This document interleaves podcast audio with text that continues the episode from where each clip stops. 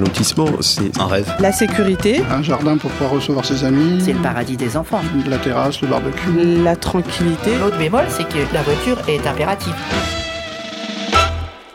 Campagnes urbaines, un hors-série programme B, Camille Juza, Mathias Weiss, Thomas Plé.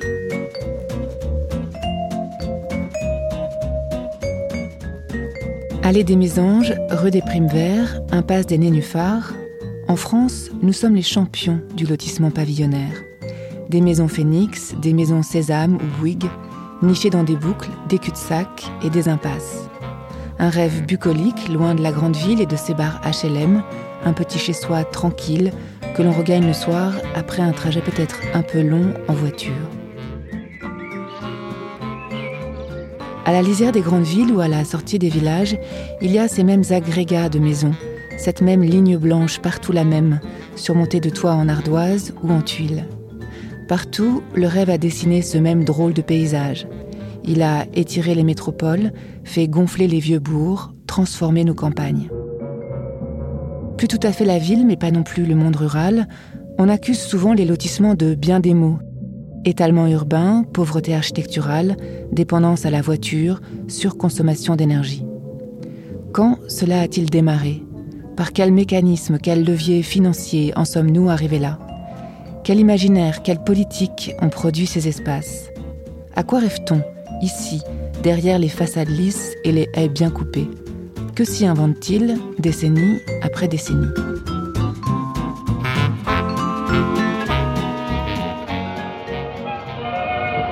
Quatre murs et un toit, pour qui, pourquoi, comment ? Épisode un, où on commence par fouiller les archives et on repart en arrière pour comprendre comment la maison individuelle est devenue le choix préféré des Français. Et où on commence par apprendre qu'on a surtout choisi pour eux, il y a bien longtemps, car un coron, cette cité ouvrière du Nord, c'était déjà un lotissement. C'est une histoire qui commence au dix-neuvième siècle et les premiers qui ont voulu loger dans des maisons individuelles une catégorie de personnes, ce sont les patrons des nouvelles industries. Marie-Jeanne Dumont, architecte et historienne de l'architecture.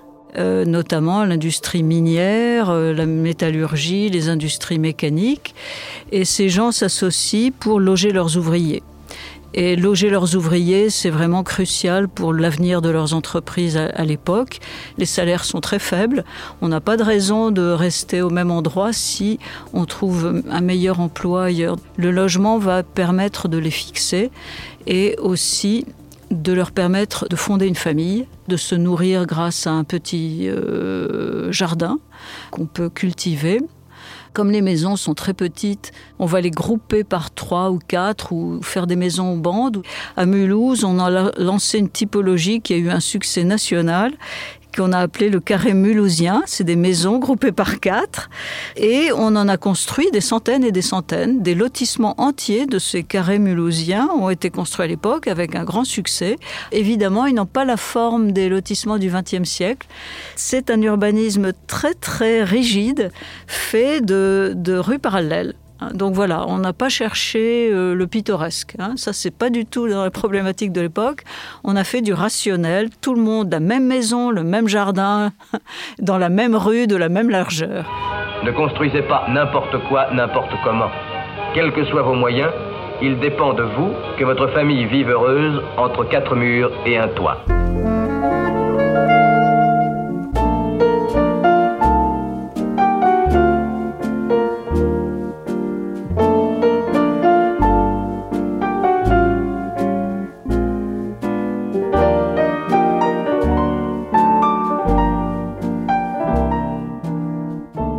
De guerre, euh, il y a une telle crise du logement en France parce que l'exode rural s'accentue que cette fois-ci l'État est obligé d'intervenir. Dans les années vingt, euh, des gouvernements pensent qu'il faut encourager le collectif et l'individuel. Et la loi Loucheur est une loi qui a mis les deux typologies, collectif et individuel, dans une même loi programme. Et l'idée était de construire deux cent soixante mille logements en cinq ans. Ça, c'est la première fois qu'en France, on fait un effort pareil. Et donc, on a construit beaucoup, beaucoup de maisons dites « loi loucheur ». Et c'est un système assez libéral dans lequel les gens pouvaient euh, acheter un terrain et puis construire leur maison grâce aux aides de l'État. C'est le début de la maison individuelle sur catalogue. Il y a toute une presse spécialisée qui se, qui se développe à ce moment-là. Ma maison, et ma maison, la maison pour tous, ma maison selon la loi loucheur, mon chez-moi. À la périphérie des petits bourgs aussi bien que des grandes villes, on va avoir des maisons euh, loi loucheur. Alors si on prend la maison de la banlieue parisienne, ça va être beaucoup d'une maison en meulière avec quelques éléments en briques. On a aussi euh, des petites variantes art déco avec toiture terrasse et, et enduit en béton. Euh, des variantes régionales avec euh, des murs en colombage ou faux colombage en ciment. Euh, des faux chalets. Euh, voilà, partout en France, euh, des gens peuvent faire construire dans des lotissements, puisqu'il faut trouver des parcelles pas trop coûteuses, donc pas trop grandes. Donc il y a des lotisseurs qui préparent ces lotissements et euh, les gens font construire leur maison. Pour aménager une petite ou une grande habitation, il faut donner à chaque pièce la dimension qui correspond le mieux à son utilisation. Le logement que vous venez de voir paraît spacieux. Il ne représente pourtant qu'une surface de quarante-trois mètres carrés. Son équipement est simple, son prix de revient est raisonnable. Et alors, il y a eu tout un scandale dans les années vingt des mal lotis. Ce sont des gens qui ont été victimes de spéculateurs qui vendaient des parcelles, mais il n'y avait pas de route. Il n'y avait pas de, de, de, de, de route en macadam, hein, donc des chemins boueux, pas de trottoir, euh, une alimentation électrique faite en aérien de façon euh, un peu chaotique, pas d'égout. Enfin voilà, il y, y a eu comme ça euh, des, des spéculateurs euh, sans scrupules qui ont abusé de, de toute cette euh, clientèle. Mais ensuite, ça s'est résorbé petit à petit. Euh.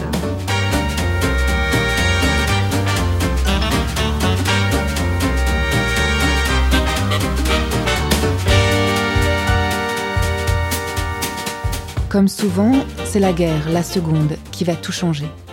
Il y a des milliers d'immeubles détruits, beaucoup de taudis, et pour diriger la reconstruction et surtout bâtir les millions de logements manquants, un grand ministère est créé, qui doit imaginer les villes de demain.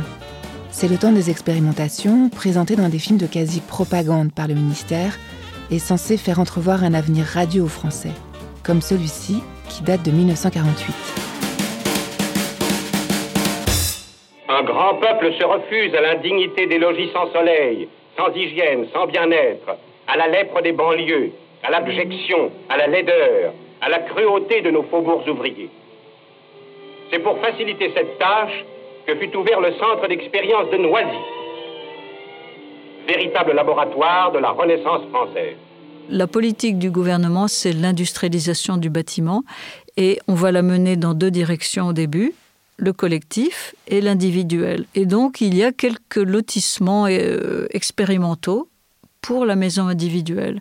Et le plus connu, c'est donc dans la banlieue parisienne à Noisy-le-Sec, la cité du Merlan. Et là, on a donc rassemblé sur les quatre-vingts hectares acquis par le ministère de la Reconstruction les différents modèles de maisons étudiés spécialement pour remplacer nos millions de foyers détruits. Comme on a peu d'expérience de maisons industrialisées en France, on fait venir de tous les pays plus avancés dans ce domaine des maisons pour voir comment on pourrait créer et développer une filière industrielle. Voici les caractéristiques de la maison CIMA.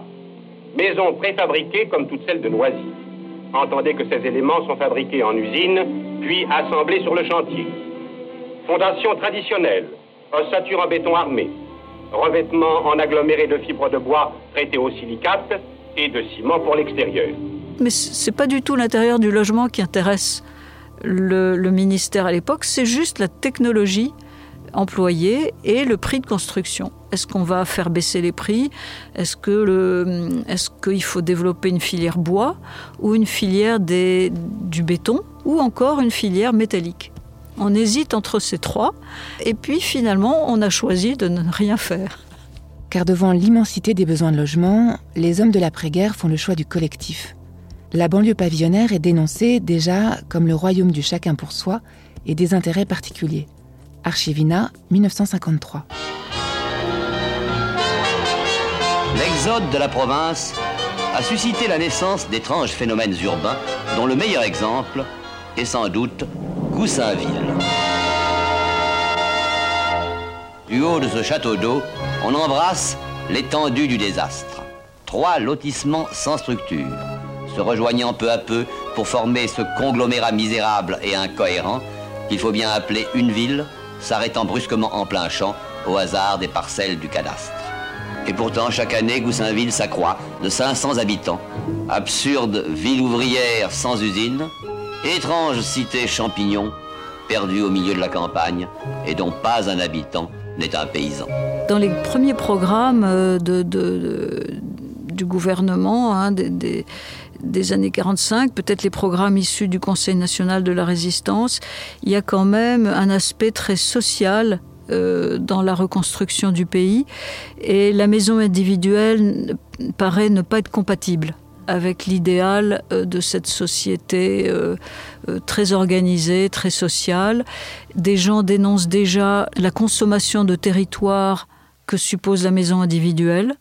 Hein, donc déjà, quelqu'un comme le Corbusier le dit dans les années trente, mais il n'est pas le seul, hein, naturellement. L'habitat collectif consomme beaucoup moins de territoire. Il est clair que euh, la maison individuelle n'est pas compatible avec une, une, une telle société.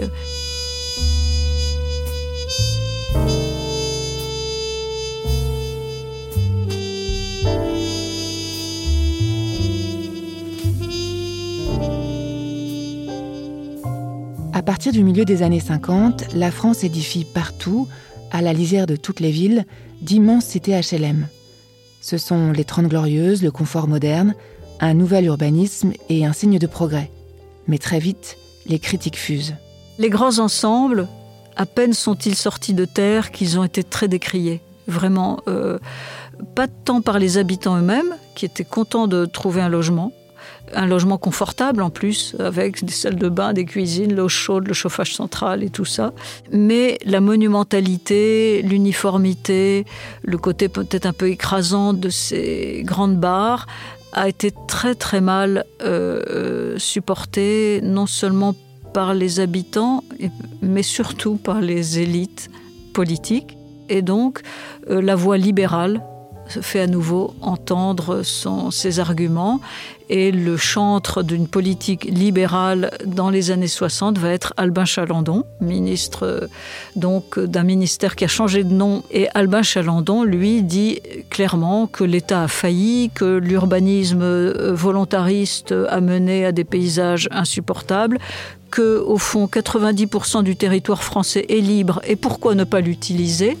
Donc l'idée est de consommer le territoire.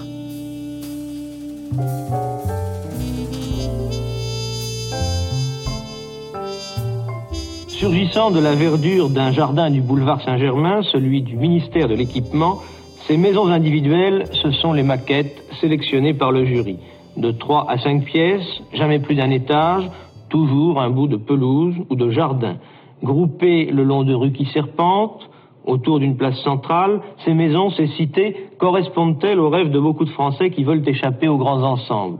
Le ministre de l'équipement, M. Albin Chalandon, en est persuadé. Et il affirme même que cela ne revient pas plus cher que de construire des appartements. Lorsque l'on fait la balance euh, du coût des équipements pour euh, un village de maisons individuelles ou pour euh, des immeubles collectifs, eh bien on constate qu'il euh, n'y a pratiquement pas de différence de prix. Les maires ont été priés de trouver leur plus beau terrain pour euh, un grand concours de la maison individuelle lancé en dix-neuf cent soixante-six soixante-sept et qui a abouti, euh, disons, à quelques dizaines de milliers de maisons individuelles. La maison individuelle est aujourd'hui le rêve d'une grande partie des Français, mais il n'est pas toujours facile à réaliser pour les familles à revenus modestes. Afin de le rendre accessible, il faut libérer des terrains et débloquer un marché. C'est la politique entreprise par M. Albin Chalandon, ministre de l'Équipement et du Logement. Donc le, le, le problème, au fond, euh, qui n'est pas, euh, que ne peuvent pas maîtriser ces banquiers et ces lotisseurs, c'est le terrain. Il faut des terrains. pour faire ces maisons, donc oh, l'idée de, de, de, d'aller voir les maires des, des villes et de leur demander euh, quels sont les terrains libres, acheter des terrains libres.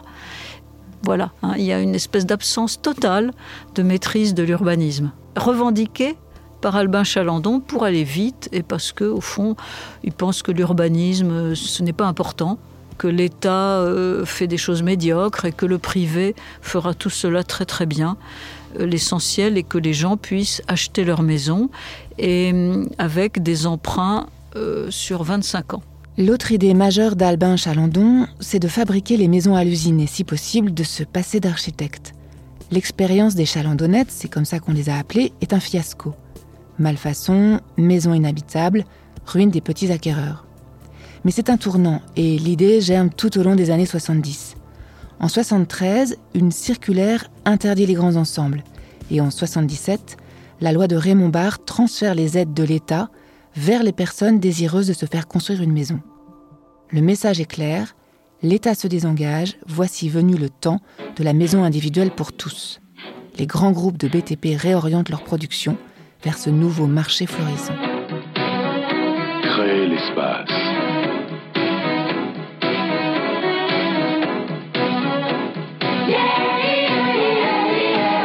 Trouver l'équilibre. Faire entrer la lumière.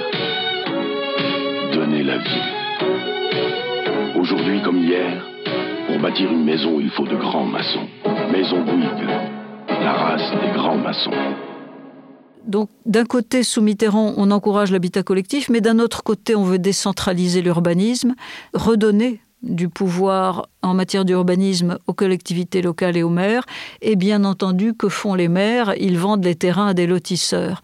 Et, et on, a, on est reparti sur un nouveau cycle de lotissement euh, dans toute la France euh, à partir des années quatre-vingts. Donc on est reparti sur une logique de consommation du territoire. N'est resté que le modèle sur catalogue, la maison en parpaing avec un enduit grésé, et dont le, le plan est plus ou moins un logement de H L M posé sur une pelouse.